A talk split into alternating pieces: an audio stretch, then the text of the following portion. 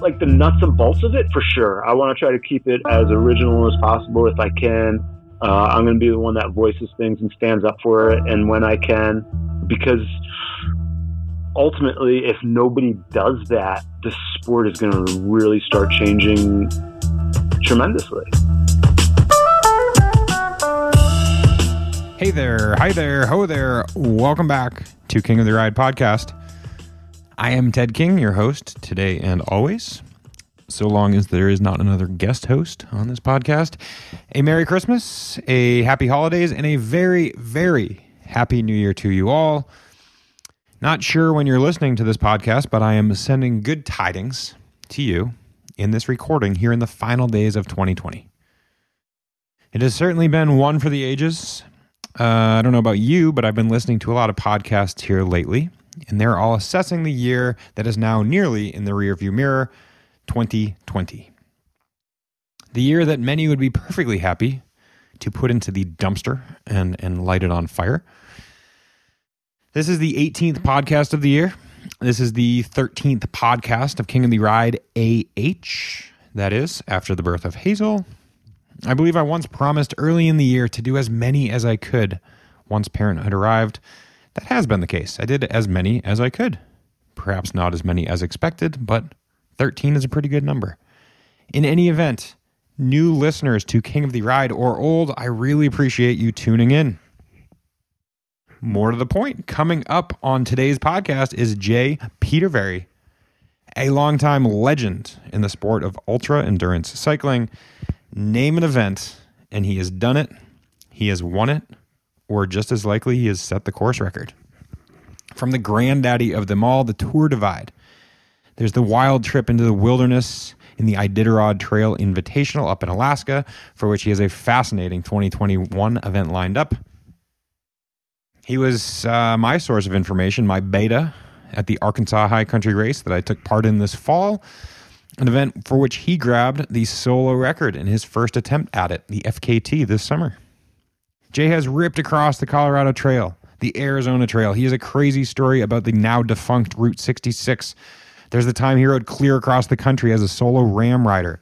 Folks, Jay has got some stories, and he's ready to tell them. Perhaps you've noticed there's a transition right now taking place in gravel.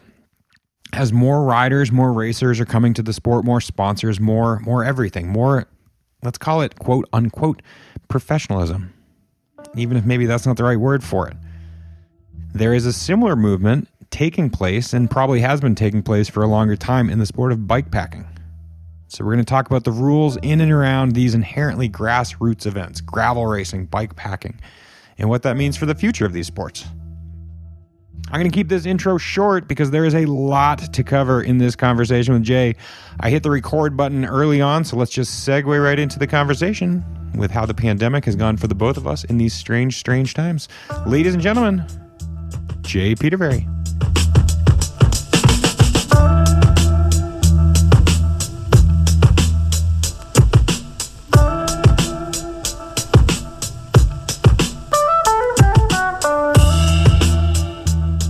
Yeah, I'm I'm with you. I think I think what you're alluding to is you need to you need to shake up the norm every now and again yeah, allows for everyone to reset. And, you know, it really made me kind of dig down a little bit and think back and understand, you know, just kind of a reset and think about what you're doing. And I think it's really easy, especially as athletes like ourselves, we get used to this lifestyle. And um, I've always considered myself pretty lucky. Um, we all work hard at what we do sometimes I feel like I'm spoiled with what I do to be able to live this lifestyle. Mm-hmm. So to all of a sudden maybe take away some of that or just uh, make you look at it differently, I think is a good thing. And um, I've I've personally grown from it, and I'm still growing from it. I like it. I like it. Good philosophy. So, okay, taking a step back, we have we have a mix of cyclists of all types who listen into the podcast, and then plenty of folks who don't ride bikes at all. Uh, so let's start at the very top. Let's pretend someone bumps into you, into Jay Petervary in the elevator, obviously in a pre or post COVID era. You're a friendly looking dude. when they when they bump into you and they ask, "Hey there, friend, what do you do?" What do you say? And and let's pretend you got ten floors or less on the elevator. I say that I I work within bike, uh-huh. and I loosely allude to depending if I see the conversation is going to go further or not. I yeah. loosely say uh, I play an athlete role, but I really try to be an ambassador with what I do in sport. Uh huh. Uh-huh. Okay, we're gonna we're gonna dig into that over the course of this conversation. Um, I think you're being humble because because when I look at a list of your palmares, and I'm I'm gonna paint a little little JP picture here. We got ten time Iditarod Trail champion, and for those on on well, not champion. I've done it eleven times. Okay. Okay. In a bit. All right, done it eleven times. Uh, well, yeah, and that is to say, it's a what 350 mile trek across the the Alaskan wilderness in the winter. Is that right? Give or take. Four times I went a thousand miles to Nome. I always say it's a 350 mile kind of.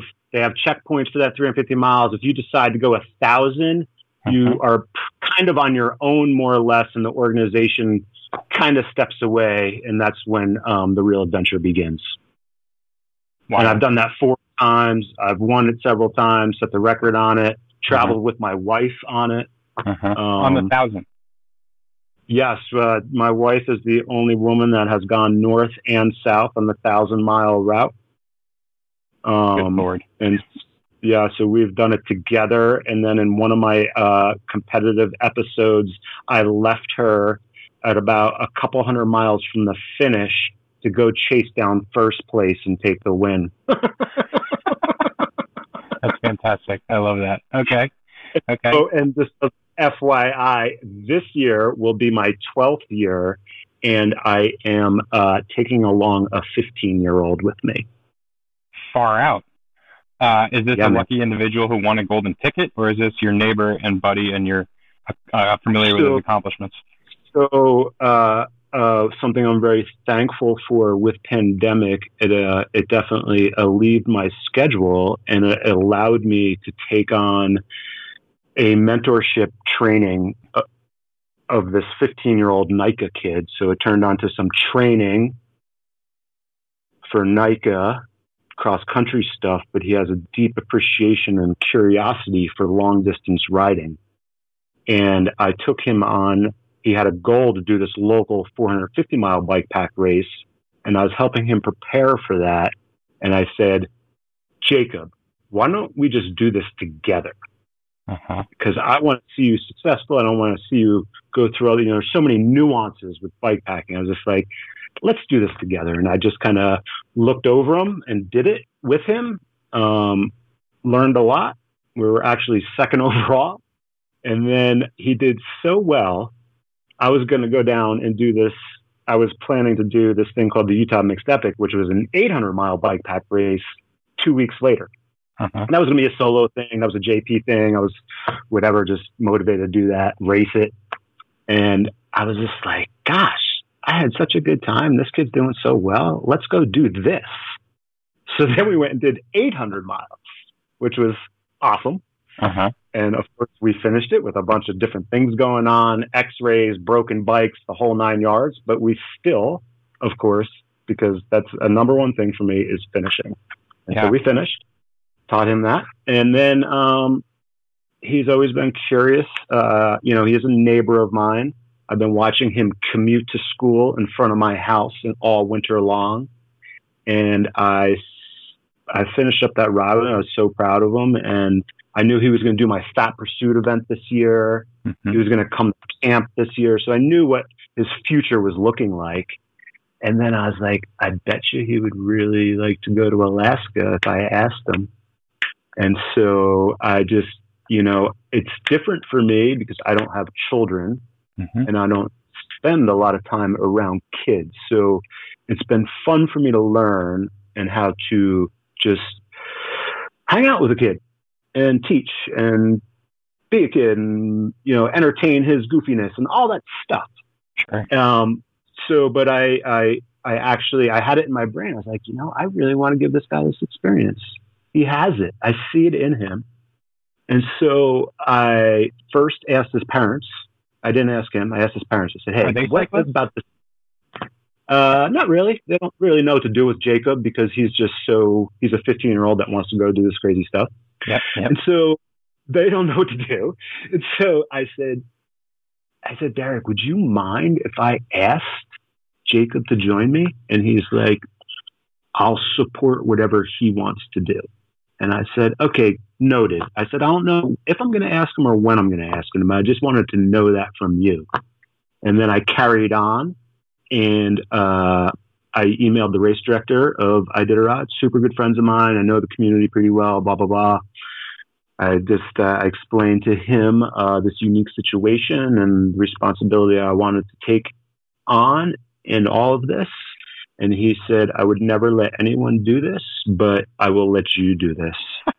and I said, okay, well, let me think about this. I still need to think about it, make sure. I'm doing the right thing by asking. And then finally, I, I did ask uh, before I went to Baja. I went to Baja in November. Mm-hmm. And before I left, I presented him the question. And he's just such a mature 15 year old. He was like, wow. And he thought on that. I said, well, just discuss it with your parents. You let me know. And then before I left, he just texted me nicely and said, I would love to join you in Alaska. I said, okay, we'll put those pieces in place. Yeah. so you two are going to tackle the 350 or the 1000? So we just got an announcement the other day. So I was going to make this my last year a thousand and kind of say I'm done with Iditarod.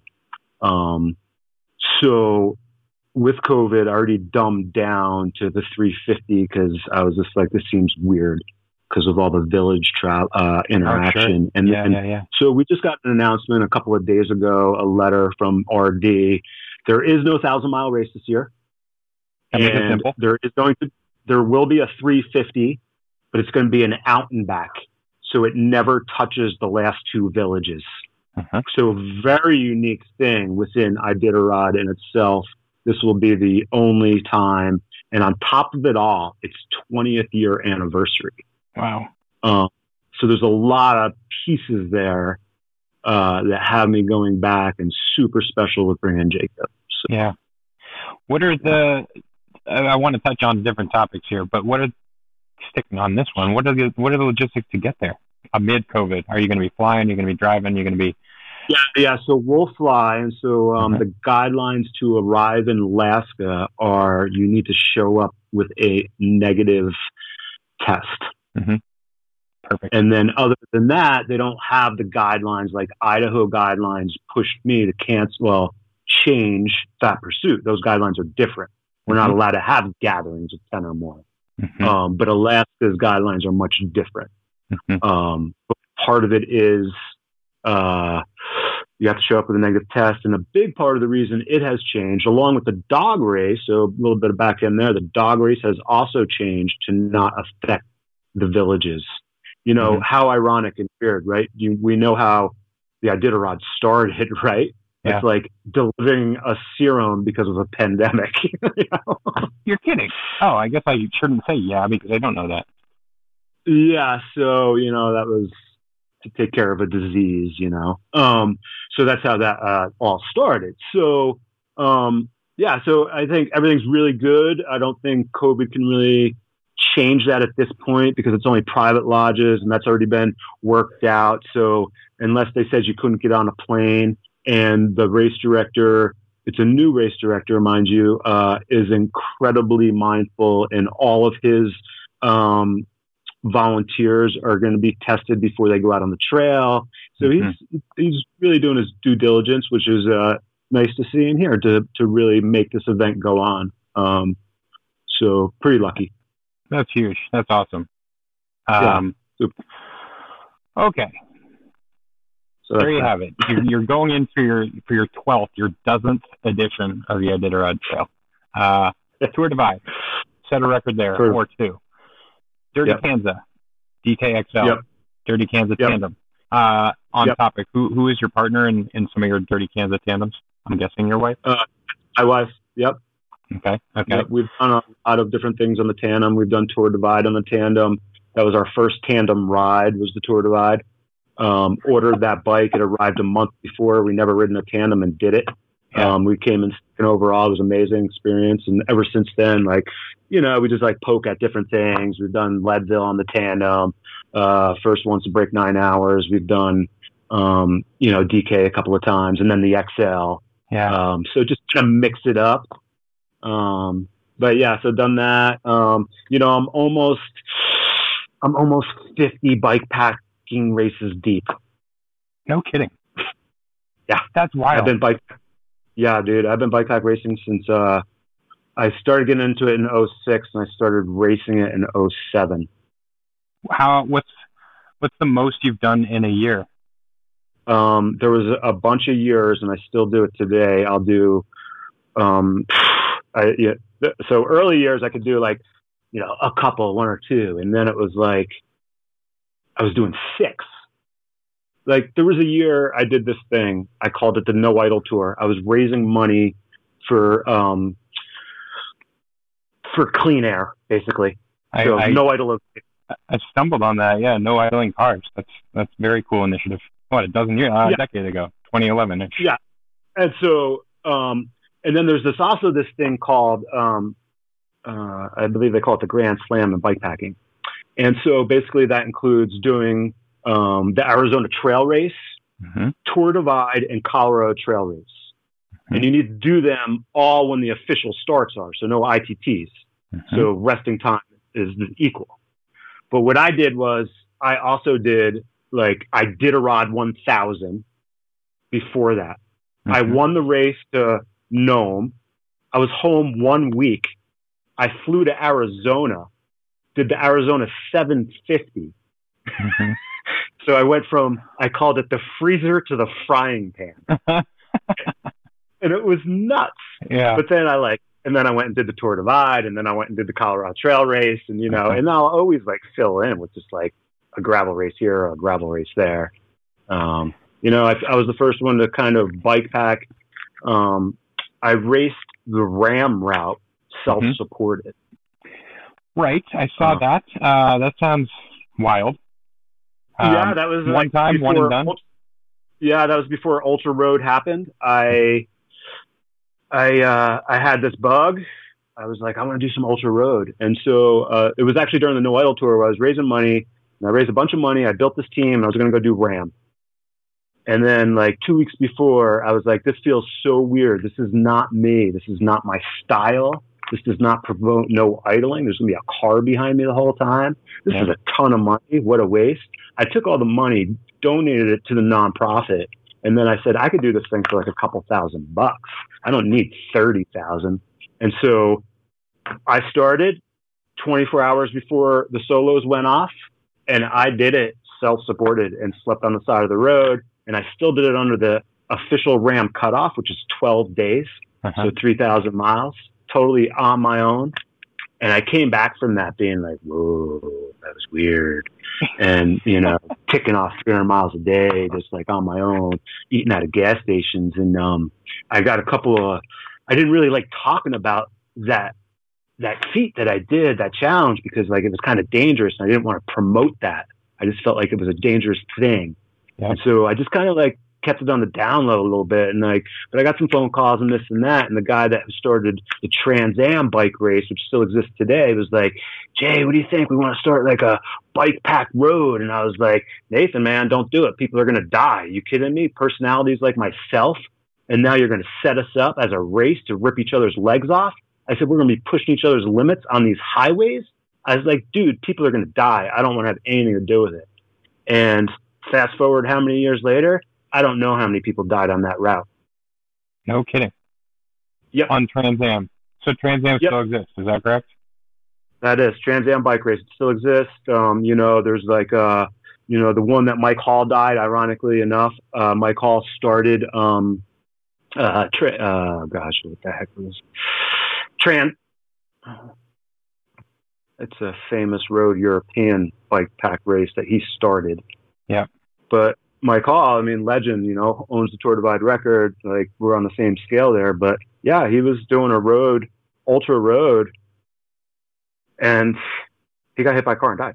Yep, yep, yep. Um, Trans Am was I wouldn't do- the first two to to yeah, do that. that was yeah for the Gotcha. road and things. And um, I made some promises, and because I got the bug again, it came around. I was like, I want to do some more ultra road, you know. And um, but I kind of promised my wife and even some sponsors that I wouldn't do it um, because it is, and I know my personality and what that means out there. We're we're we're sleep deprived, and it's you know you know. And I've done like the Route 66 race, like Yep. that was a one and done. I did that from uh, Chicago to Santa Monica. I won the event. I, I ran a full disc wheel, and I was clipping off like 330 miles a day Oh it was my gosh. ridiculous. I got I hit a car, I cracked my frame, I split my head open, and I still like went on and like I finished that race and I like told the guys that started, I was like, You should never do this again. This is the most dangerous route ever. I almost got killed like six times. Yeah. And that doesn't exist anymore. Um so I've, I've been like kind of a guinea pig on some things. I've done some stuff over. I've done the Italy divide like um, all four times, maybe five times. That's been going on, and I won it a few times. Um, I've been out to Silk Road uh, over in Kyrgyzstan a couple times now. Did both Yeah. of those. Won the first one. Lost ten pounds plus on my second one. Six of dogs. Still finished third. Um, was over in Morocco last year for that launch of Atlas Mountain Race. Mhm. Um, so it's for me, it's like just such a lifestyle, and one thing leads to the next, and um, my body has gotten adaptive, and and I know like I can't. I can't do all these events. It's really tricky now because so many other people are in sports. So I can't perform at a hundred percent at all these events. I got to kind of pick and choose, but I'm okay with just going and doing them and trying to use my experience. And, um, I don't need to win every event. Like it's not what it's about for me. Um, I like to compete and push myself, but I, I walk away learning so much about myself and the place and the ride and the experience. And, um, I just love doing it. Um, Mhm. so it's like, like p- people always ask like, well, you won this and that. And like, honestly, I forget so quickly, like what the record time was, or if I want, like people know my stats better than I know my stats because it's, that's not what I pay attention to in the end. I, I try to take away the experience and think about what that was and what did I learn that I could apply to that next thing and how can I push myself further. And that's just, so for me, it's just like such a lifestyle. And so, you said your first bike packing event was was 2006. When I started in 2006 uh, researching, doing it on my own, and then um, and then in 2007, in 2006 uh, mid-year, I decided to do the Tour Divide, and that would be my first go. Mhm. Uh, at that at that time, it was called the Great Divide Race, and so. But which is funny is because I actually did that. Also that year, I signed up for the uh, for Iditarod. So like I did Iditarod in February, not even thinking that was bike packing, just like I'm gonna go do this event because like it's kind of weird. And I was coming out of adventure racing, and so it fit my adventure racing kind of uh, stuff. And I was like, yeah, this will be awesome. And um, and then I was like, yeah, then I'll roll in and do this tour divide thing. So like it's you know, hmm, gosh, it's always so obsessive and compulsive with me. So I mean, take that initial, the initial window when you're segueing from adventure racing to at that point, 2006, 2007. It's not like you're having this conscious thought of like, I'm going to become a, uh, you know, ultra distance bike rider. We talked about mountain bikes, gravel bikes, tandem bikes, road bikes. So you've obviously had this huge swath of experience. I guess sort of the question would be under the umbrella of drawing a paycheck, a livable paycheck from riding a bike. How long have you been a professional cyclist? Like, how long did it take to start curating that to to to live off? Yeah, so that took some time. Yeah. That, that that definitely took time because that's not me. So like, you know, I'm a construction guy. I have a construction background. I went to school for construction management. You know, I was working construction in high school. And, you know, I took that through and I was a hustler and made a great business back east and left that to come to the hills because I wanted lifestyle. Where Um, were you back east? I was in New Jersey, born and raised. Nice. Yep. Right on. Yeah, And I left there when I was 28. where are you right now? I'm in Idaho. I'm on the border. I'm on the border of Wyoming and Idaho, right in the Tetons. You know, Grand Teton National Park, Yellowstone National Park. Um, That's stunning. that's my zone. Yeah, I'm a little bit 6,300 feet, um, and I just go play in the hills.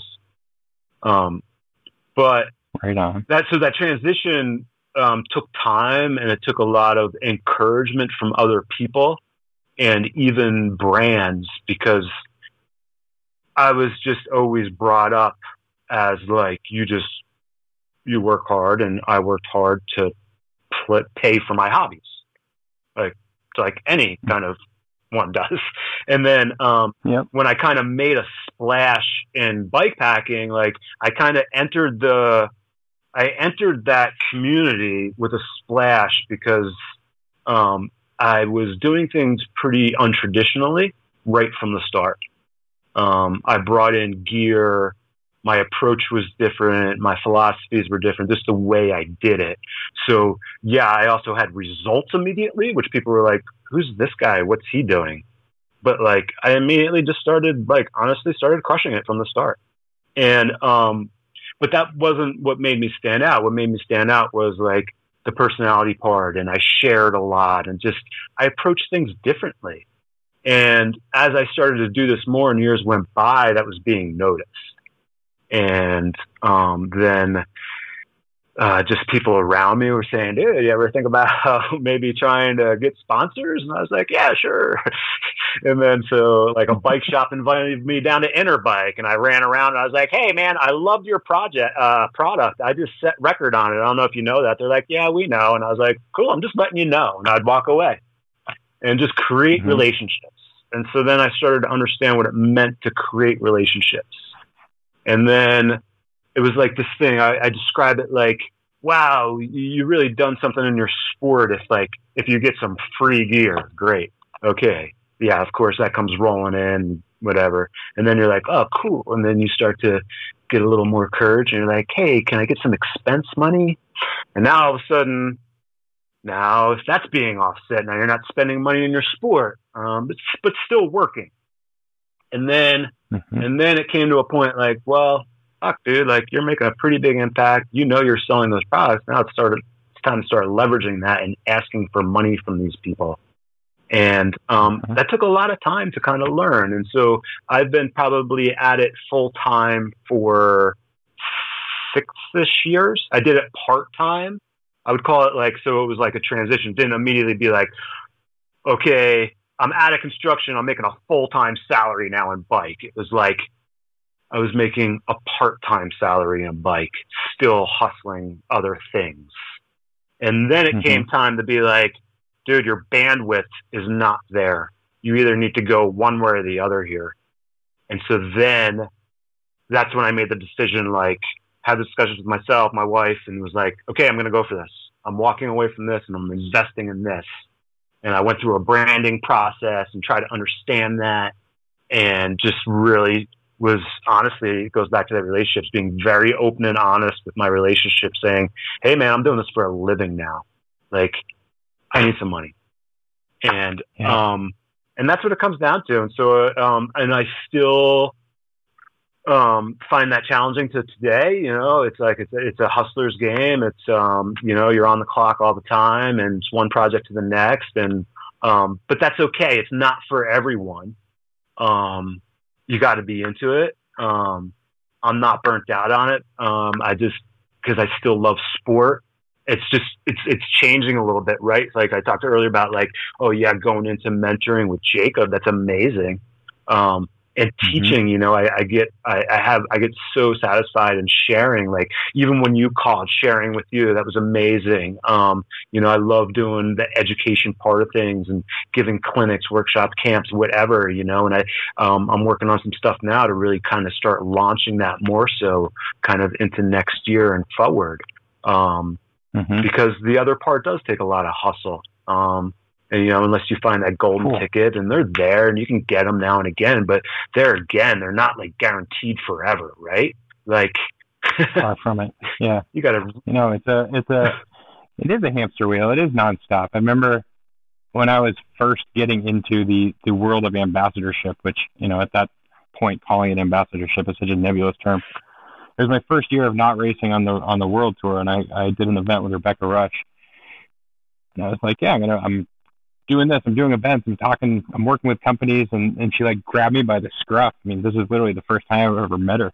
She's like, this is a real thing. Like, don't mess it up. I mean, she I, I forget the words exactly. I remember exactly where we were. We were in Austin, Texas, and it, it was cool how real she was from the beginning because you know she's obviously been doing it for ages, and and it's so cool to that she is so preeminent in her field. Yep. So okay, we're going to touch on a lot of things. This is going to be a kind of long-winded question.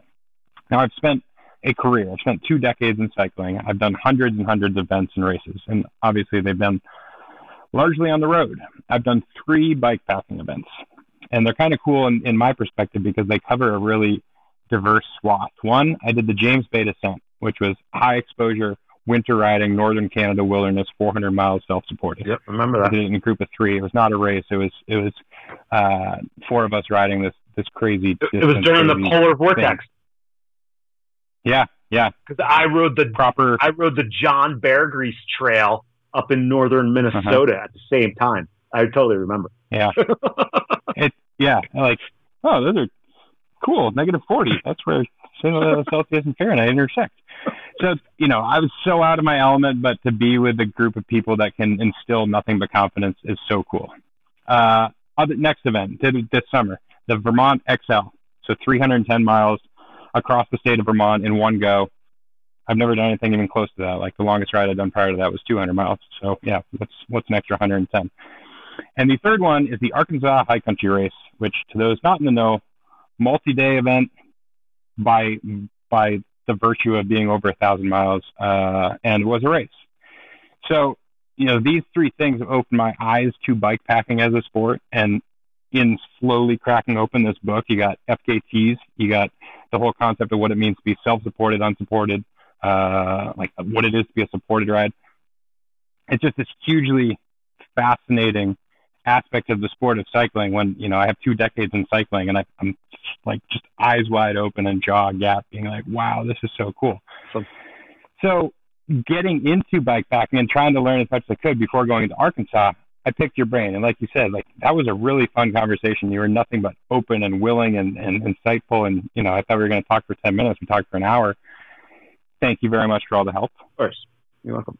You did that this summer summer 2020? I did. That was like when um that was just when kind of the world opened up. It was like the first time like because uh-huh. I had plans to kind of go out there anyway in uh, June. I was doing some client stuff out there actually. And yeah, but that was June, like things were still locked down. And then it was like the first time as soon as they pulled back that one step I was like, yeah. I'll come out there and do this. Um, yeah. And so yeah, it was July. It was July Fourth weekend actually. And uh, and so how do you how do you choose how do you choose any event? I mean, it almost sounds like okay. Granted, 2020 in the year of COVID is is a year of catch as catch can. How do you how do you pick your schedule? So yeah, it's it's super unique, and even when I'm talking to sponsors, it's like it becomes not this straightforward conversation. Like I, I, you know, I can't just tell you what that is. So I kind of have, yeah. it's like, it's the way Jay does it. And Jay has like these things floating around in his head that he kind of wants to do, can do. And he knows he could do all of them. Which one is he going to focus on and try to really nail and stuff like that? Um, and I just pick things that are like unique and fun to me and stuff that I'm driven towards. So it's like, you know, and that has to come within my heart and my feelings and my brain, um, you know, and so it, it's it's really random, and a lot of it is last minute.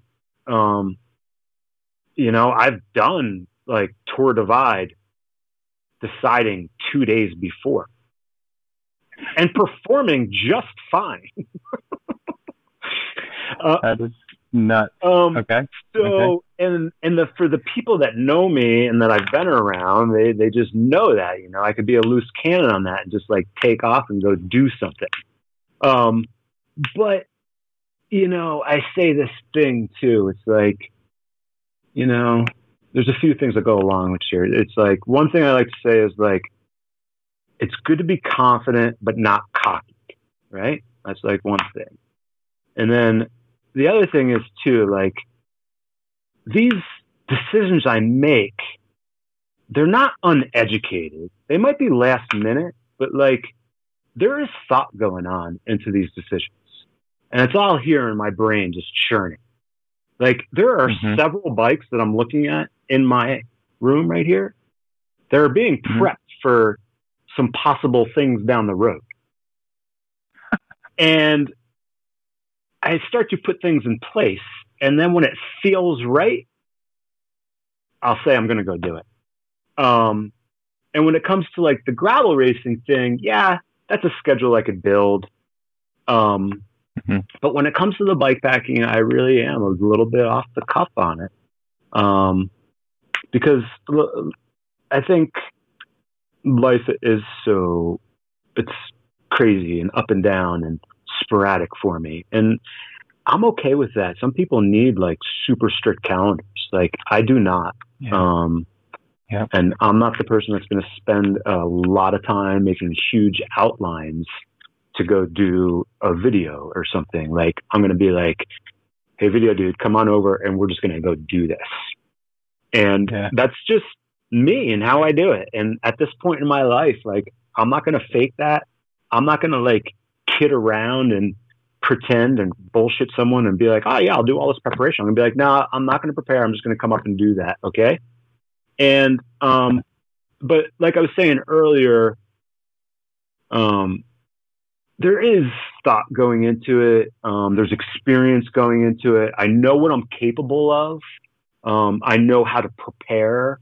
Like I'm not doing these things like in an unsafe fashion or just uh, you know I don't want to put anyone else at risk. That was like a big thing with Arkansas for me actually. Like I mm-hmm. when I decided to go out there, this is like okay, things are like everyone's super nervous. At first, I thought I was just going to get a bunch of heat on social for like even leaving my house. mm-hmm. um, I was really nervous. Like, okay, yep, people are going to bash me for like leaving and driving through, whatever. And um, that didn't really happen, but um, it was like odd for me. And like I left and I learned a lot by leaving my house, actually. It was awesome. Um, and I learned you can be safe at that time in these times and um, whatever. And we're much more comfortable than we were back then, only six months ago. But, um, you know, with that ride, I was like nervous. Like it was a hundred and something degrees in sure. Arkansas with a hundred percent humidity, right? Like, and yeah. here I am. I'm like going for this FKT, and like I'm not going to take that lightly. Like I'm not going to just go ride the FKT. Like I kind of need to go fast. um, and like I thought I'd go under five days. That was kind of like something in my brain, and like I knew the other people that had the uh, current record, and I, I, I know what I'm capable of, and I know I'm capable of in uh-huh. certain situations. But with those kind of temperatures and things, like like it's really easy to become dehydrated and send yourself in the hospital in those type of conditions when you're pushing the limits like that, riding 24 hours a day, day in and day out. And you're like, it's the kind of environment where like you talk and you sweat, right? It's like so hot and mm-hmm. disgusting. Mm-hmm. Like people don't go to Fairbanks, Alaska in February when it's negative 60. People don't go to Arkansas in July. But here I was there in July exactly. because yeah. I couldn't do it in June. Pandemic didn't allow me, but like my drive and my personality needed something. Like I needed to do something. Yeah. And I was like, I need to fulfill this void that JP needs to do. And that was by doing a hard ride. Um, yeah. And, yep. and so I did it and I, and I did it safely. And I'm super proud of that. Um, because it, it was ridiculous. Um, sure. I mean, you know. so let's talk for a minute about semantics, uh, the meaning of words. So we'll start maybe easy, maybe not. What is the definition of ultra? Yeah. So um, in cycling, I don't I don't think there is a definition. Okay, very good. In, in, running, there is. And so this is where things start to get confusing. And I might see where you're going with all this, and I love the conversation. So, Okay. um, ultra in running, we know, I, I would say most people are going to say it's over a marathon. 50, Yep. 50K is an ultra, 50 mile, 100 mile, ultras. That's how they talk about them. In cycling, Yeah. there is no definition of it. Um, and everyone's perspectives of it is different, which I kind of like Uh-huh. and that's okay. Um, Yep. So there, the, I would say there isn't a definition, and it's going to mean, and it's going to mean something different to everybody. Sure. Okay. Well, yeah. So, like my 310 mile ride that I did this summer, I did it as quickly as possible because I wanted to be done. In hindsight, that would have been an amazing like five day bike packing trip. Don't go for the FKT, just go ride it and like enjoy the five days. But you know, it is what it is. I mean, it's just burly as heck course. So yeah, divide it up into five, do 60 miles a day. Yeah. How about? Is there is there like I'm I'm asking these questions as a total novice to all things bike packing, especially from the competitive side. Is there a definition for FKT outside of purely fastest known time? Um, Meaning, like when do rules start getting tagged onto it? Or um, so I so let me let me qualify that even more. When I did the FK, uh, when I did the Vermont XL, this 300 mile ride, it was supported, so I could stop and fill up with this support crew that was filming it. I didn't claim to get an FKT, but basically I'm the only person to have done it.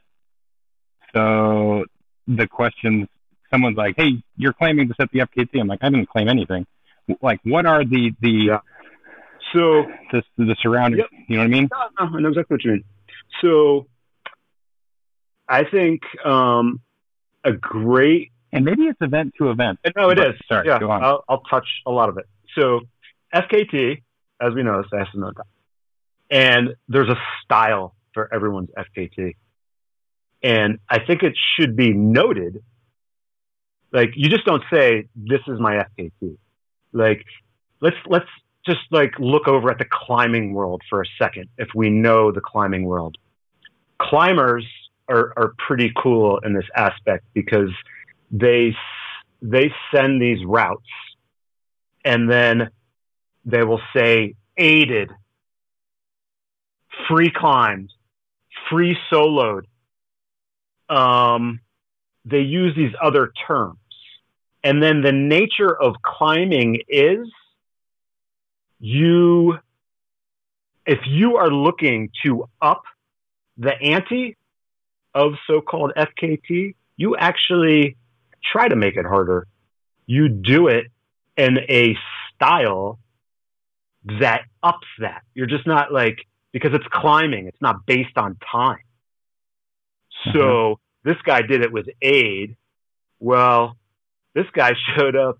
He did that climb free solo. And that's how it's mm-hmm. known. And so I think in our ultra cycling world, if you will, bike packing and such, when we start to look at routes, um, I think it just needs to be explained more of what you're doing. But that said, we also need to understand there are rules in some events. There is basic guidelines in some events. Um, and Tour Divide being kind of the grandfather of it all, and people trying to replicate, follow. I even hear at events Tour Divide rules apply, but no one understands. Oh no way! Oh yeah, but Huh. nobody. As like classification, we say tour divide rules at so and so event. I, I've heard this from other people, and so. In this world, there's there's not a lot of clarity, and um, and so I think it's okay for people to call out clarity. Um, in some because it is all very different. And right now, like let's face it, like bike packing was born as a very grassroots thing, and it really was like no, it's just this small pot of people that really do want to just like rip each other's legs off. This isn't like this guy Mhm. didn't show up just to do it. Like everyone Mhm. here showed up because they want it. and so it got it was Yeah. really gritty. Um, and then of course it morphs and it's great because sport grows and so on and so forth, and and people want on a tour and just do it and complete it, and I understand all of that stuff. But when it comes to the pointy end, there's going to be call outs. And you are going to be like, well, there's actually a rule about that. And you should just kind of look at it and understand it. And the rules aren't meant to be like really complicated. And they're also not Mhm. meant to be like looked into. Where's the loopholes? It's really pretty basic stuff. Um, there's nothing wrong there. You know, it, it's always terrible. Like, and you run events and stuff like that. But when you got to make a rule on top of another rule because someone found a Yeah. way to break the rule, like that just totally sucks, honestly. Um, Yep. And, and people look for that and like whatever, but but there really is um some things to follow here, and it's like I think it's done by example as well. Um, but like and like there's a bunch going on with it. Like right now, um, I, I've seen one just recently, which I thought was actually pretty cool. Um, and especially now with like social and people wanting to film things and um, all of this, which is great. I get it. It's a it's it's an awesome thing to attract people. It's a great thing for sponsors, promotion. Understand, like I sit in those shoes. Like, Mhm. um, but then there's times not to do that. And if if if you're going for a certain time or an FKT, I think you just kind of need to dive in and understand what that really means. And if you don't want to do that, just voice and be like, "Yep, I understand. Like I'm not following the rules 100% because I'm taking a film crew and I'm putting out a movie Yeah. and that movie's going to be awesome and I'm going to inspire 10,000 more people." And like that's awesome. Like Yeah. just be forward about it. That's sweet.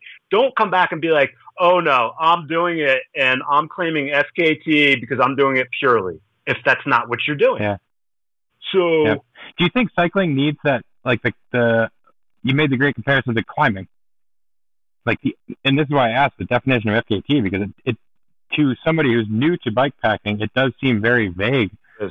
Do you think we need like cycling FKT aided, cycling FKT unaided? I mean, even even like ah. Arkansas, I think it's a totally different thing to stay in hotels, which I did, admittedly, as opposed to being completely self-supported. Like, at what point does that have to enter the fray? Yeah, and I think it's like that's why I say like climbers always just claim style. Yeah. and and there's nothing. Do you think that will be inevitable in cycling? um, I I think sooner or later it will be, and like right now we're in a little bit of a rough road, like because like Yeah. one people don't like to be called out, and then if you don't understand the rules, there's all this other sideline chatter because they don't even know what they're talking about, but they're just like claiming one thing or another. um, Yeah. but you know, so there's like a lot of static that happens if if somebody does bring something up. Um, you know, a prime example I think about like right now because I just seen it happen was like like Payson's deal down at CTR, right? He Yep. did Colorado Trail Race, um, Yep. and I might even say he was doing it under the radar a little bit. Whatever, just goes out for this FKT thing, um, but bu- brings a film crew, um, and like I have nothing against that, but like he wasn't saying that. Like he didn't end up being like if you were to call, there is someone that runs the CTR, like. And if you would go to the website, you'll see that, and you can contact and be like, "Hey, man, like I want to challenge this time," and you guys can have a conversation. Like that's that's fine. Um, Mhm. And then he would be like, "Yeah, cool, man. Well, we're going to ask you to be a dot on a screen. You're going to have to sign up for track leaders. Blah blah blah. Okay, cool. And then you know there is no support, and this is what it means, and we don't allow this. And um, so you know, I mean, Payson didn't end up being a dot until like a day later that he was already into it, which is fine. Like Hmm. new to it, still learning, great. Um, but then there's the film crew part, and I'm going to say like people like me and other originals are going to be like, well, that's support, and hmm um, others might be like, oh, well, no, it's not. But like, and I think to do something fully unsupported without anybody around you, you will then start to really know what that means to not have anybody around you that you love or that you know. It's like, it's a totally different game. Um, Yep. And and that's what some of these early races are about, the CTR being one of them. So Hefe, the guy that uh, actually is now kind of organizer, if you will, of that event, he just made a very simple rule, and I thought it was awesome. And you know, one of the one of the simple rules is no outside assistance, no mm-hmm. outside support. That's like one rule. And so then he just wrote down, film crews are now considered outside support. And so then now that takes care of that. Like it didn't yeah. it didn't get complicated. He just said he made it clear to everybody that if you are going to take this on, if you are going to if you do want the fastest time, you do want to talk about this, like this mm-hmm. is how we do it and these are this is how it's been. Um, and yeah. it doesn't mean that someone still can't go out there and do that. But I think they just need to claim their style and I love it when they do go back and say, yeah, the original rules of this is not to have this, but we're doing it this right. way. So, yeah. so then it doesn't like put anything under the carpet. It keeps it clear for everybody that is seeing it. They see like, okay, these are actually the rules. You're not allowed to do this. But yeah, I decided to do it this way because of this. And I think that's good. Uh, here's a funny specific question. Can you mail yourself stuff? This is specific for Tour Divide because it, one of the rules is, yes. you know, you can only any services utilized must be always no must always be commercially available for all challengers and not prearranged. You can mail yourself, can you mail yourself to stuff? post offices. Got it. Can you stop? I mean, I have a thousand questions because I the tour divide is certainly intriguing. You can stay in lodges and stuff too, right? Absolutely. Like you're not always camping. Okay. Yeah, I okay. mean, like I was, I'm definitely one of those guys, like because I love strategy. I, I, I love these yeah. events because they're they take strategy and like you can outsmart yeah. like whatever. Like that's just part of it. It's not. This isn't meant to be like just strong man. But there was a time like like definitely in my early years. I mean, I've done that divide thing. I think I don't know six or seven times. But the first, like the very first time I did it, I set the record. And then, um, mm-hmm. and then it was like I talked to my buddies that are kind of in that that top little pod there, and I'd be like, ah, next time I'm going to do it with no hotels, you know, and like that would just be conversations amongst ourselves, and um, and I think that's cool. And so we just try to one up each other, you know. I'm going to do it next time with no hotels, you know. Like I even talked to my one friend mm-hmm. who started kind of tour divide, Matthew Lee. I'm like, next time I want to try to do it with no GPS. I want to try to do it off my brain. Um, so there's all these different things. And like, mm-hmm. I think we all do it for our own personal challenge is why we set mm-hmm. ourselves up for that stuff. But if you're really into it and like looking to set the record, like, yeah, for sure, strategy helps. And you can stay in lodges, you can stay in hotels, you can mail yourself stuff. Um, something, yeah. it does get a little gray. Um,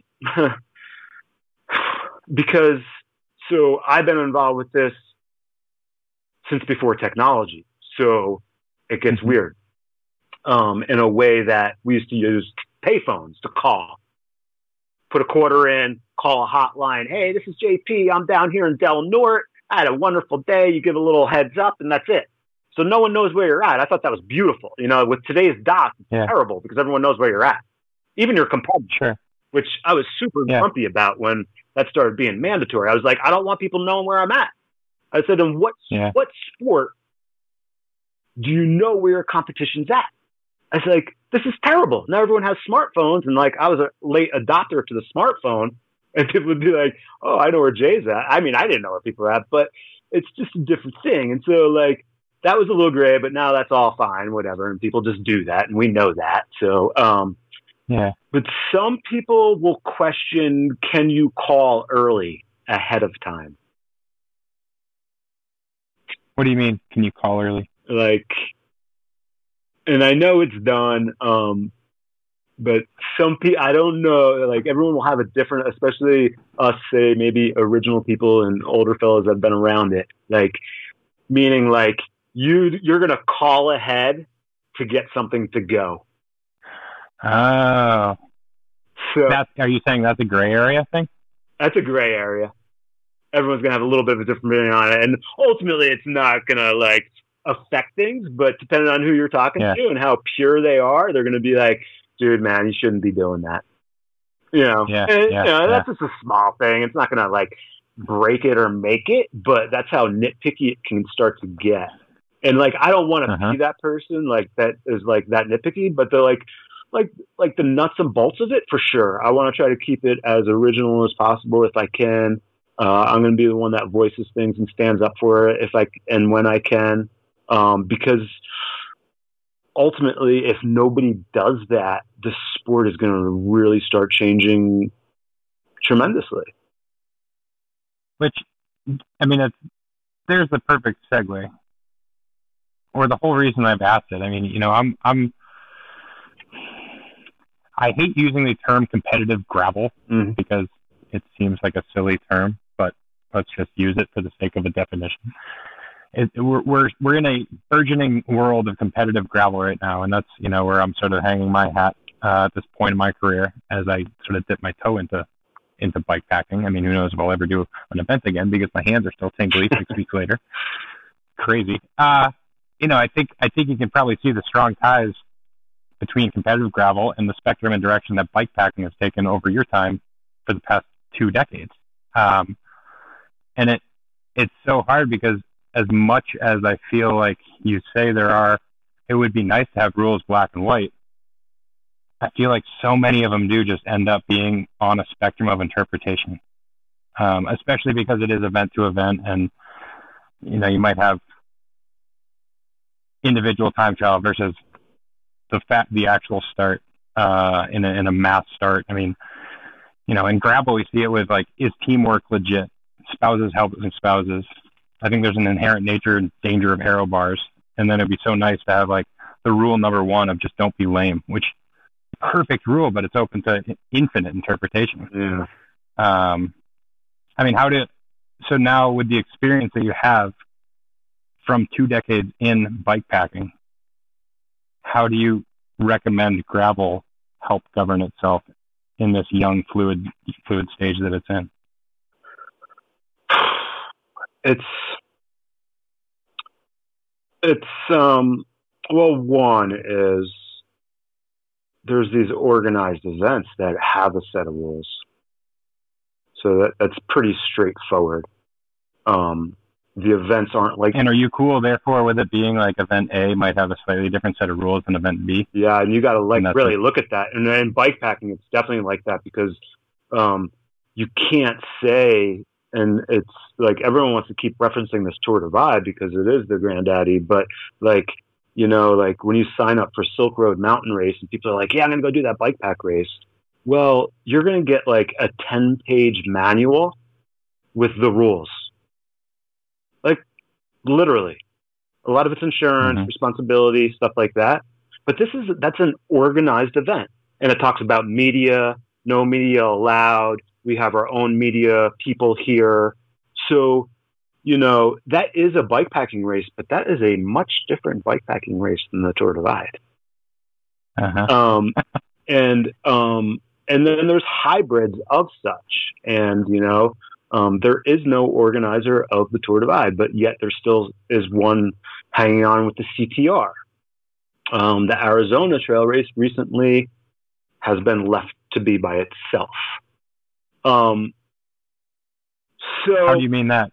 Is there an organizer for Arizona or no? there was, and now there's just a Yeah. date, and there's just uh, I don't even know if he left the web page up or not, and it just lets it be. You know, because there was a time where the person that was running said events would answer questions for people, modify the GPX track in case you couldn't go down that trail.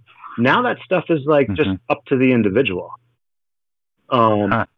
so you know, a looser style, but still following these ethics, if you will.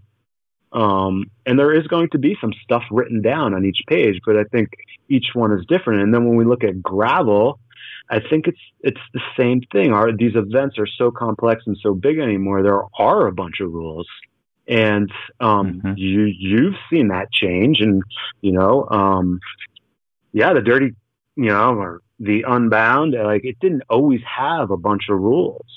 Um, Uh-huh. just by nature of growth, it had to start having them. Um, and I guess that's just human nature um, and growth in general and trying to keep a fair field and all this stuff. And that's why we can't just like throw out, let's not be lame. You know, those are like JP's kinds of rules. Like you look at my events and that's like what my rules say. Um, yeah. And I'm okay with that. And I'm okay with managing situations. But, uh, you know, my events aren't that huge where it's like I'm going to deal with like thousands of people. Um, so it really comes down to like what what's the bandwidth of the race organizers and what are they willing to accept? I mean, the overall thing is with gravel, it's it's done an amazing thing for cycling and watching um, the the growth in it and the people that wouldn't typically ride. So it still has that. Um, it still has that flavor for sure for all these kind of call it say newbie riders or people that just want to challenge themselves and recreational cyclists and and and that will I think still always be there. I, I don't think I've seen that lost, um, even with mm-hmm. uh, a lot of the competitive field coming in all of a sudden. Um, I, that, that still remains in, in at least most of the, all the events that I've been to. Um, and, yep. and that's great. Um, and that said, there's also starting to be, I, there's starting to be a little bit of confusion now also because, uh, organized gravel events are getting longer in distance. Um, you know, like the hundred, you know, the 200 is like a common thing anymore, right? Like, oh, right, oh, you don't right, have a right. 200 mile distance. like, yeah. Um, but with that said, like, you know, XL 350, like, there are people sniffing out that as a day ride, like, or, mm-hmm you know, whatever that time limit is, um, you know, based on that 10 mile an hour gravel cutoff. And so, and I was pretty forward at the start of XL, like when we were thrown, well, you guys decide what the rules are. I was very um, particular with how it was being worded. Like, is this mm-hmm. a self supported? Is this an, because it was being pitched as an unsupported event. And I was like, can we uh-huh. have some clarity what that means? Because I come from a background where unsupported means you cannot draft. And that became a subject. And ultimately, some people seen where I was coming from and agreed with me. And then some people just thought I was outright crazy. And yeah. that's fine. They just didn't quite understand what that world is like. But like, there there needs to be clarity in that. And the one thing um, I will pay attention to, um, and maybe slight, not really uh, concerned would be the wrong word, but as we start to see these, because I think I just seen, did I just see Gravel World the Pirate guys launch a 300? I think so. Yeah. Okay. So I think so. Okay. So as I see this stuff, um, you know, I will just kind of pay attention a little bit because I also say a lot of these, especially recreationalist riders and weekend riders and stuff, honestly, a ton of them are doing gravel riding because they want to be bike packers. And they are using these gravel events as confidence boosters, as can I ride this distance? But they really have desires to do these bike pack events and longer, bigger. Mm-hmm. Let's let's not argue more fun rides. Um, uh-huh. So, but then that's where there could start to be a little bit of confusion when it comes to rules because if you sign up and you you've all of a sudden done DKXL, awesome. Um, okay, this pirate thing's coming up. What are the rules there? And then okay, like you feel really ready. You've always wanted to be this aspiring bike packer, and you're like, well, I'm going to go do Tour Divide now. And you're with your buddies, and you're just like, yeah, let's like draft through this section and let's do this. But it's like, well, that's actually you can't do that there um, Is that explicit in the rules at yeah. at Tour Divide? Yeah. Yes. Yes. Um, which which let's paint a picture to our fair listener. Like I said, a lot of folks who listen to this, yep. if you're not a bike rider in the first place, you probably have already hit next podcast. But a lot of folks, myself included, until only recently, in the past few months, realized that Tour Divide, what Tour TourDivide.org, I think is the website, is a website that looks like it has not been update, updated since about 2000, what 12, 2010, on purpose. I mean, give or take, like on purpose. Right, on purpose. It is purposefully left vague, and yet there is there is a section that says rules. Yeah. And you know those are the Ten Commandments. Um, and it's I mean maybe for reasons X, Y, and Z. Like I don't blame anybody wearing a race promoter hat myself. I understand why no one would want the liability, but and the accountability and you know again X, Y, and Z. It's it's cool how vague it is and how it is even with these rules governed by the people, by the racers, by the OGs.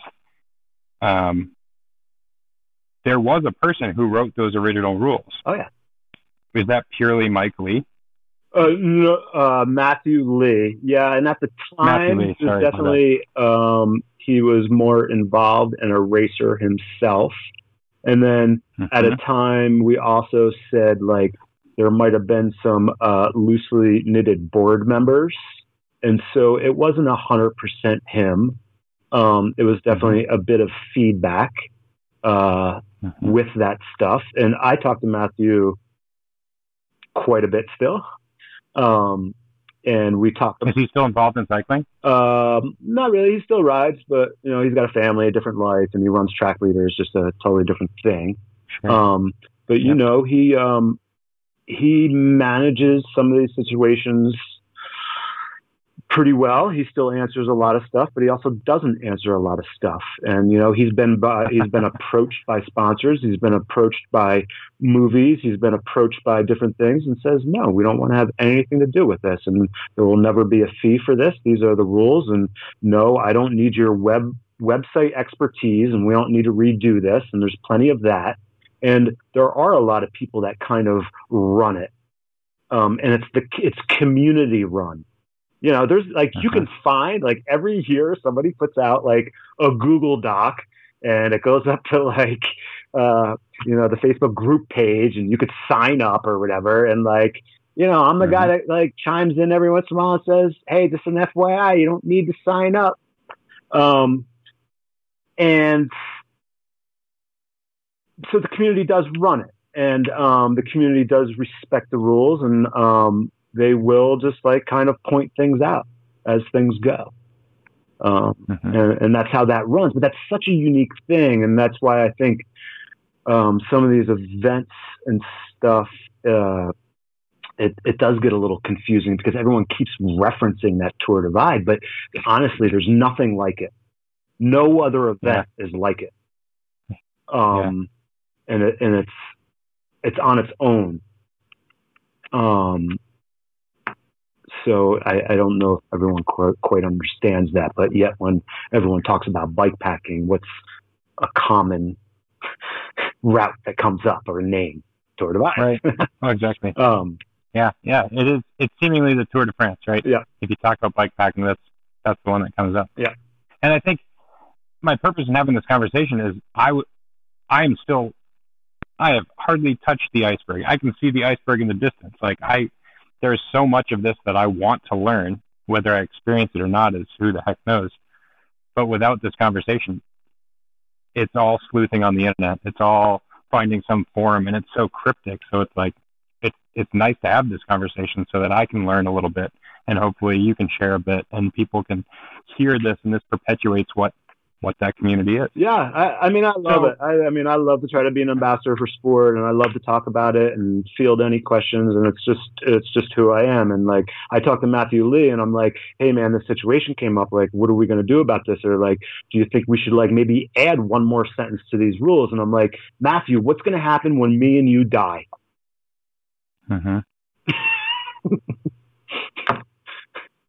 Yeah. And, and so that, that's what I look for. I'm like, if it can use one more sentence, what, you know, what does it mean? And and so we still have those conversations, but um, but yeah, it's fun. I mean, man, it is so fascinating. Like every sport, every sport changes. I'm a hockey player. Goalies used to not be able to drop down on their knees. They had to stop everything standing up. Okay. What basketball players? You weren't allowed to dunk for a while. Like Yeah. sports, it's it is fascinating how sports morph and over enormous era periods of time. I mean, it's and and we're looking at a booming.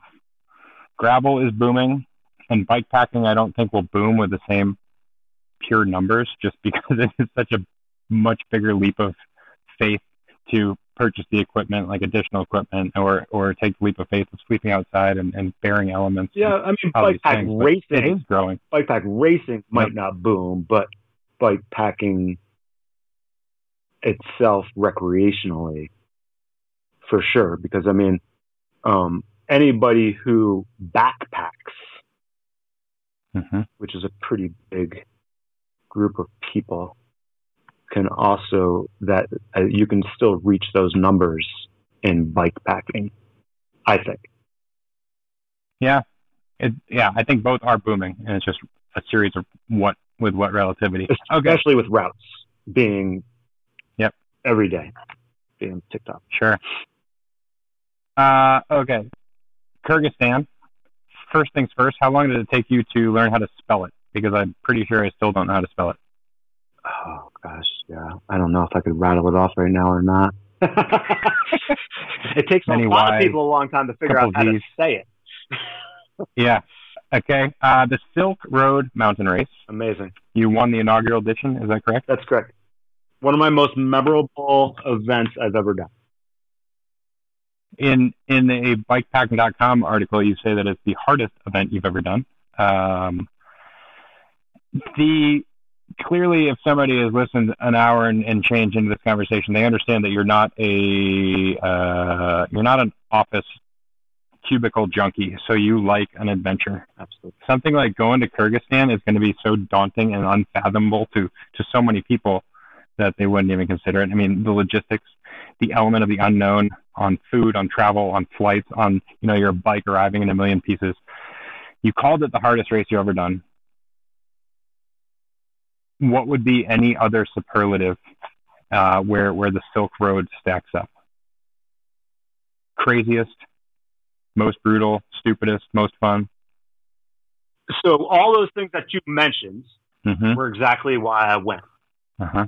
Because yeah, it was a foreign travel. It was Kyrgyzstan. Anything with the name Stan in it, people tell you to stay home. Uh-huh. Um, so I was super nervous, and that's that's what excited me. And um, it was very remote. It was a new route. I love new routes. I love I love doing things that don't have a lot of information. Um, I want to be able to figure them out on my own. Um, and I don't want to be reading about it. Like I want to do like the hard work and dive in. Mm-hmm. And that event allowed me to do that. Um, and it truly, it, it filled so many things that I was missing that I didn't get in a long time because of bike pack changes. Um, so, I mean, you know, like, I carried all my own food for a week. Yeah, that's bananas.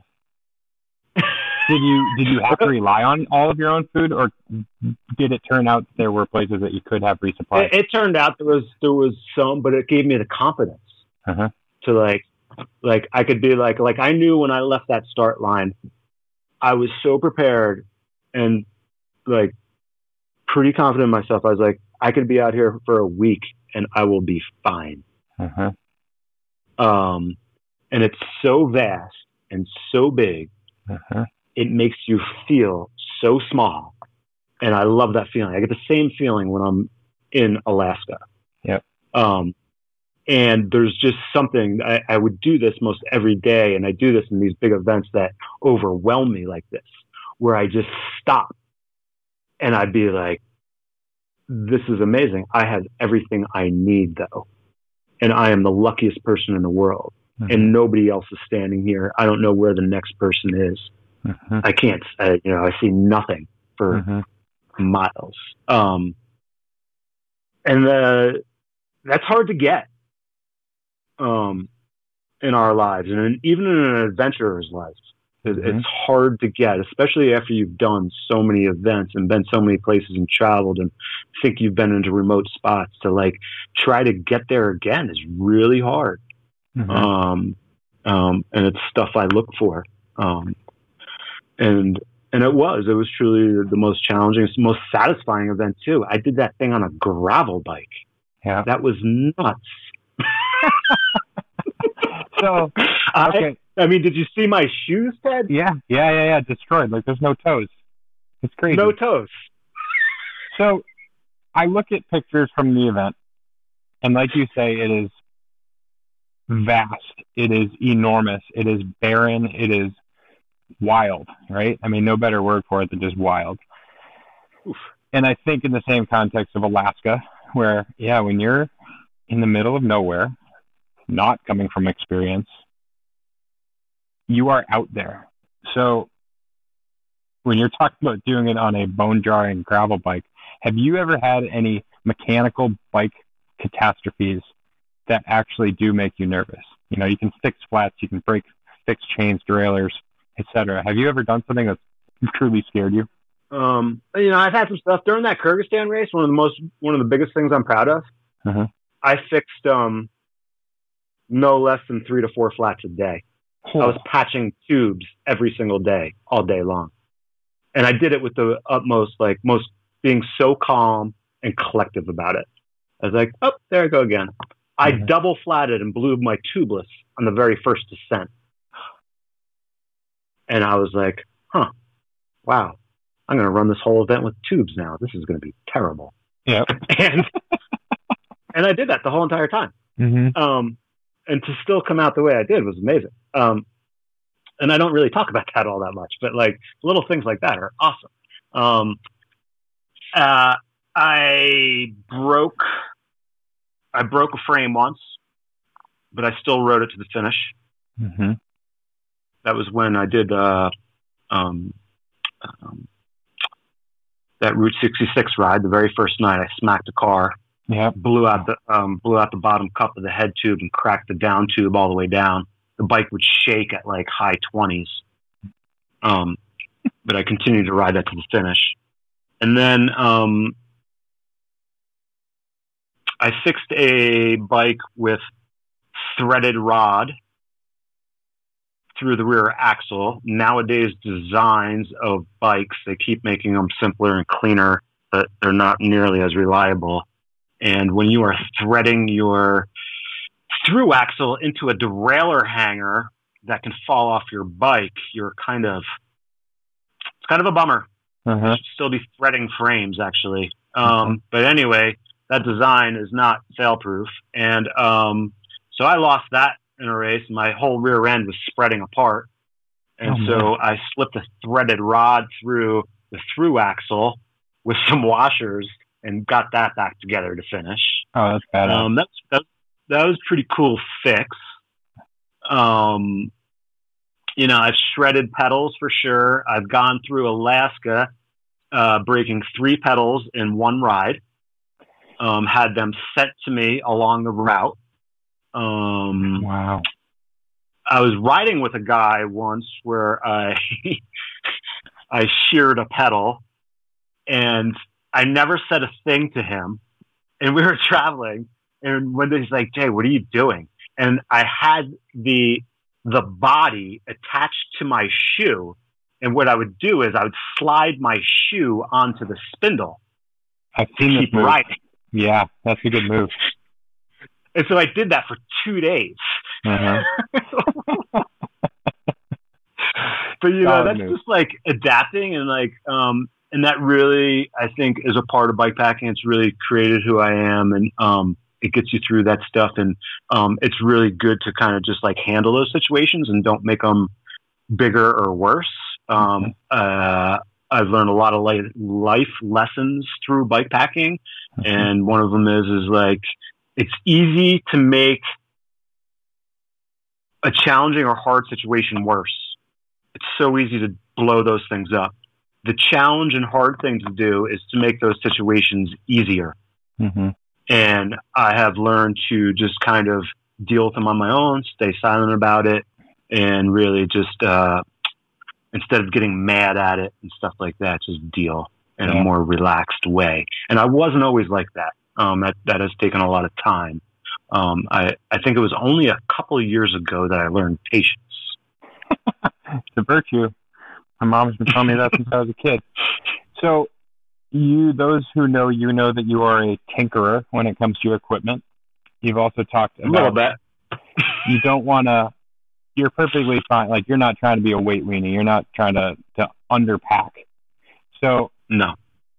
In preparing for, you know, prepare for the worst, hope for the best. What are your absolutes? What are your necessities? You sort of hit on one. If you're going to be patching tubes in Kyrgyzstan for four days, you bring a ton of yeah. patch kits. What are some other things that people aren't thinking of? And always glue. Just don't bring tube. Just don't bring uh, glueless patches. You got to bring glue. Yeah. Um, you know, rain gear is a lifesaver. You should never leave your house.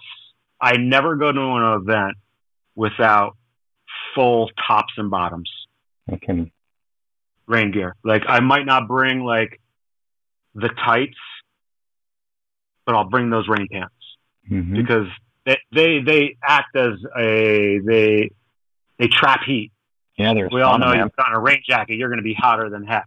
So that's mm-hmm. also a survival thing because like I definitely, um, you know, I push limits and cheat certain things, but my last question to myself is, is like, worst case scenario, Jay, what are you going to do?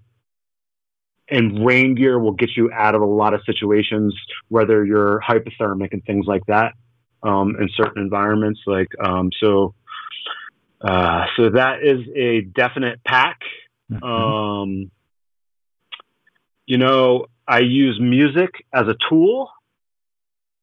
Um, I don't, I consider it just like, yeah, it's a tool because it's an attitude changer. Mm-hmm. So that's more of a psychological thing. But with these long rides, people are like, ah, what are you doing with your mind? You know, that's a pretty common question. And it's like, I always tell people I have a million things to do. So my mind is super busy.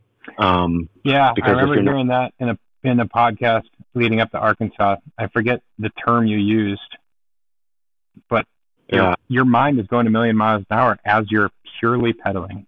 So an observer might think all you're doing all day is just riding your bike, but it's a constant inventory. What's working? What am I going to do at this next stop?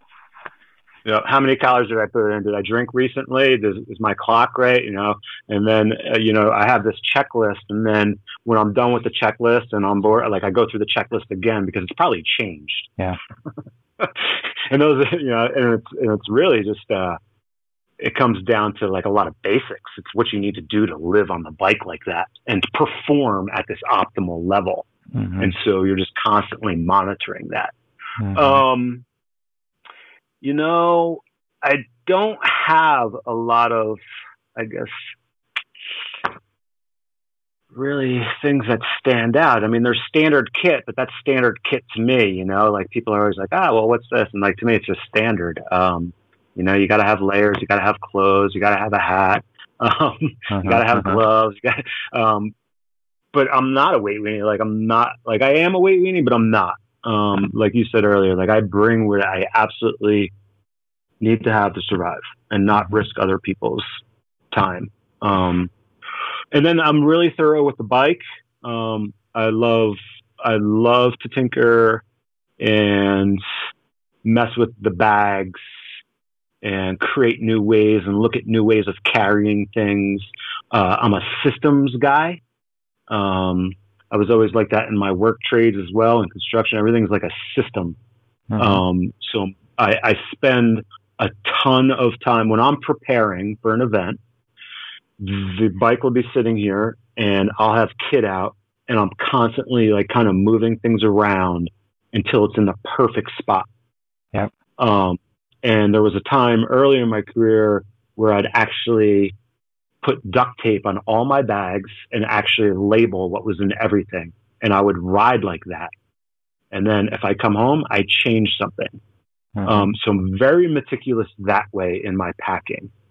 Um, and that pays huge dividends and I just enjoy it.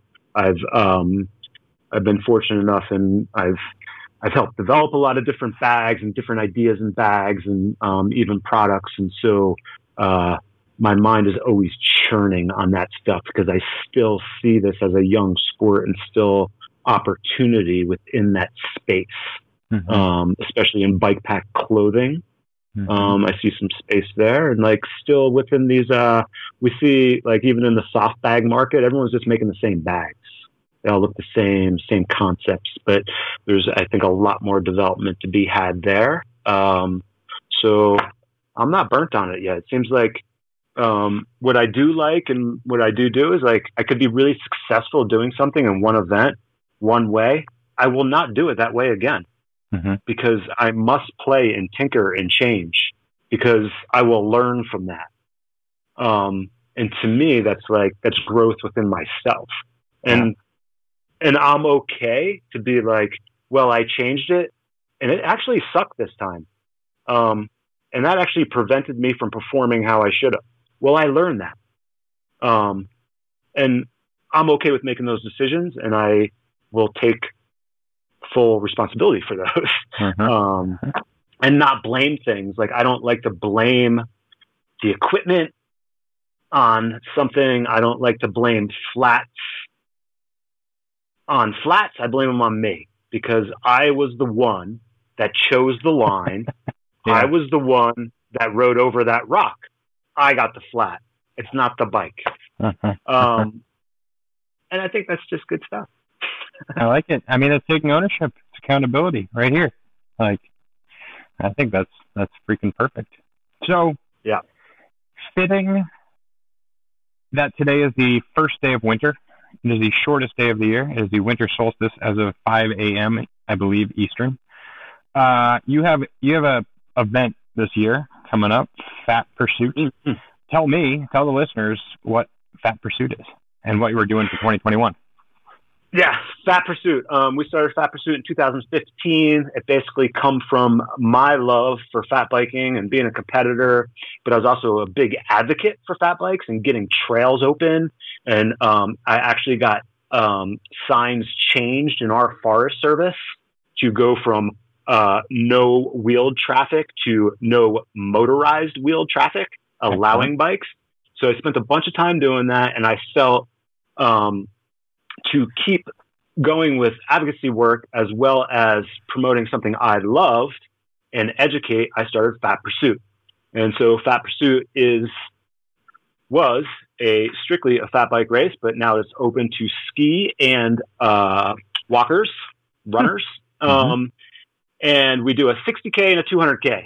And um, this year, due to COVID, we had to change that. And so we turned it into a challenge. I didn't want to cancel it and just walk away because um, I'm so passionate about on um, people just seeing people out there having fun, uh, learning in this whole winter environment. You know, there's so many cyclists out there that uh, are really good cyclists and they are starting to get into fat biking, but they don't have the winter skills.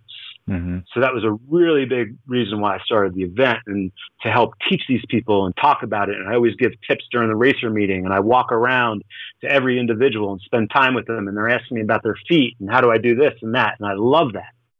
And so with changing the event, I was like, well, it made me think back why I started the event. And with those reasons, we kept the event going. We changed it to a do it on your own challenge Mm-hmm. Uh, we call it the COVID edition. and basically, um, I'm asking people to ride 60 or 200K um, outside. Um, I'm not super strict. I say 80% on snow, and I just want it to be cold. Um, uh, there again, I just want you to go outside and challenge yourself in a different environment, in a different space, um, winter travel. Um, and we're still doing the same swag like we do. So I'm keeping some, like some things the same, you know, like the 60K gets the hat, the 200K gets the sweatshirt. Um, we have the noon toast on Sunday still. Um, and people are submitting their routes as well. We're posting them up to the website.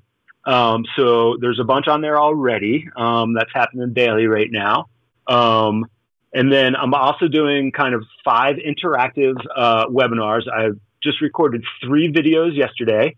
Okay. And so as part of registration, um, yep, you get your swag. And then we are doing these educational pieces. So I have three videos that are being uploaded um, that talk about dressing and moisture management. And we always have a special test because of a lot of ultra races, several will give you a, a, a gear list to carry, but people don't use the gear. So when we launched Fat Pursuit, we incorporated a special test, and that was called the Water Boil Challenge. And at some point in the race, we would make you boil water because to do the 200K, you had to carry a stove. So you get to this point, and it was so awesome. Uh, the first couple of years, you'd see so many people flail, and then people were practicing.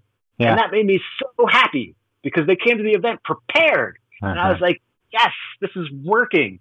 Um, so I'm still asking you to do that, and I would love it. And but now I think it's even in a better setting because you're not racing now.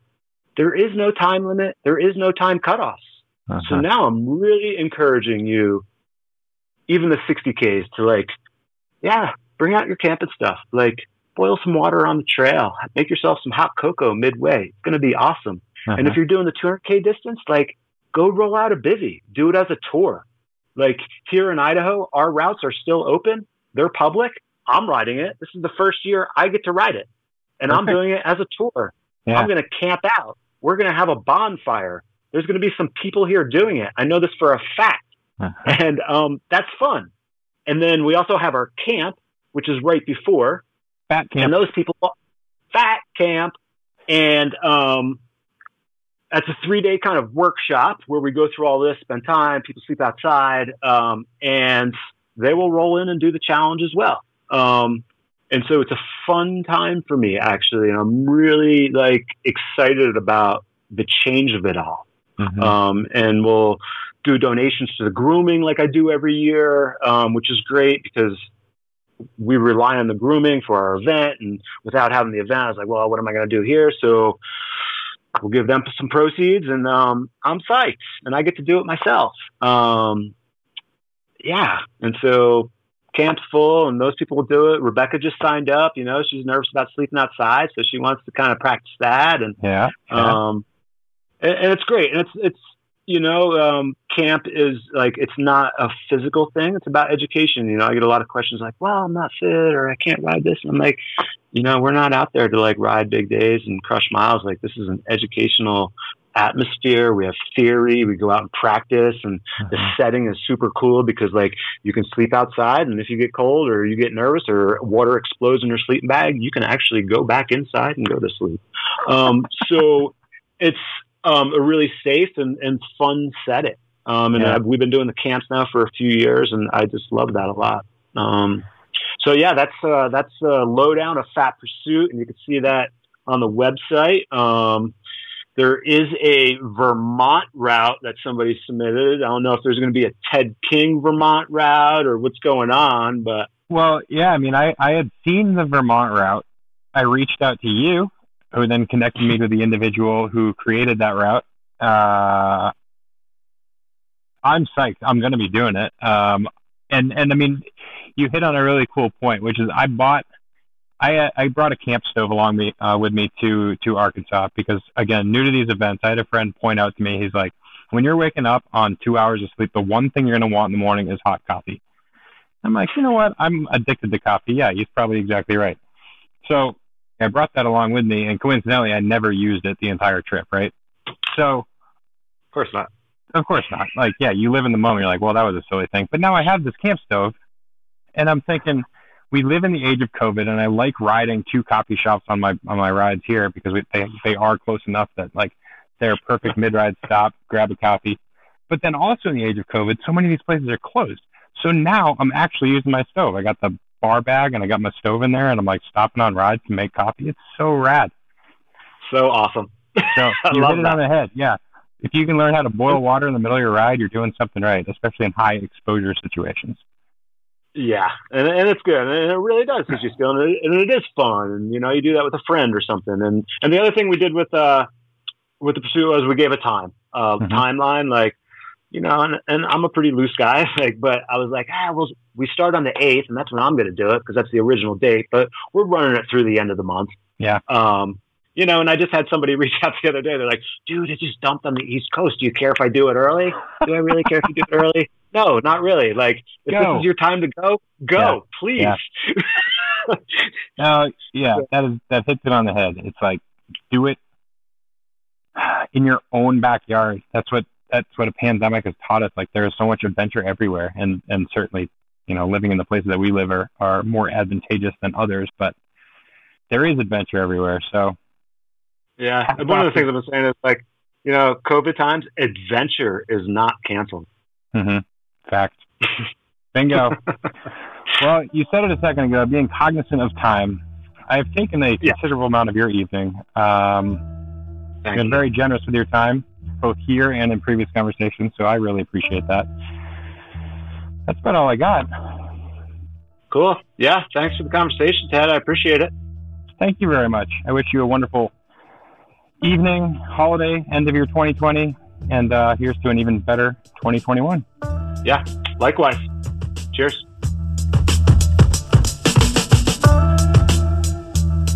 That's all she wrote. Thanks for tuning in, my friends. Thank you for being part of this podcast, for listening in on this story and all of the King of the Ride stories our guests tell. This is episode number 68. So, as I said at the top of the show, whether you're a new listener or old, I thank you. Scroll on back, listen to what we've got going on over the years. There are some truly incredible stories to hear. Until next time, have a great start of your new year. And as always, please enjoy the ride.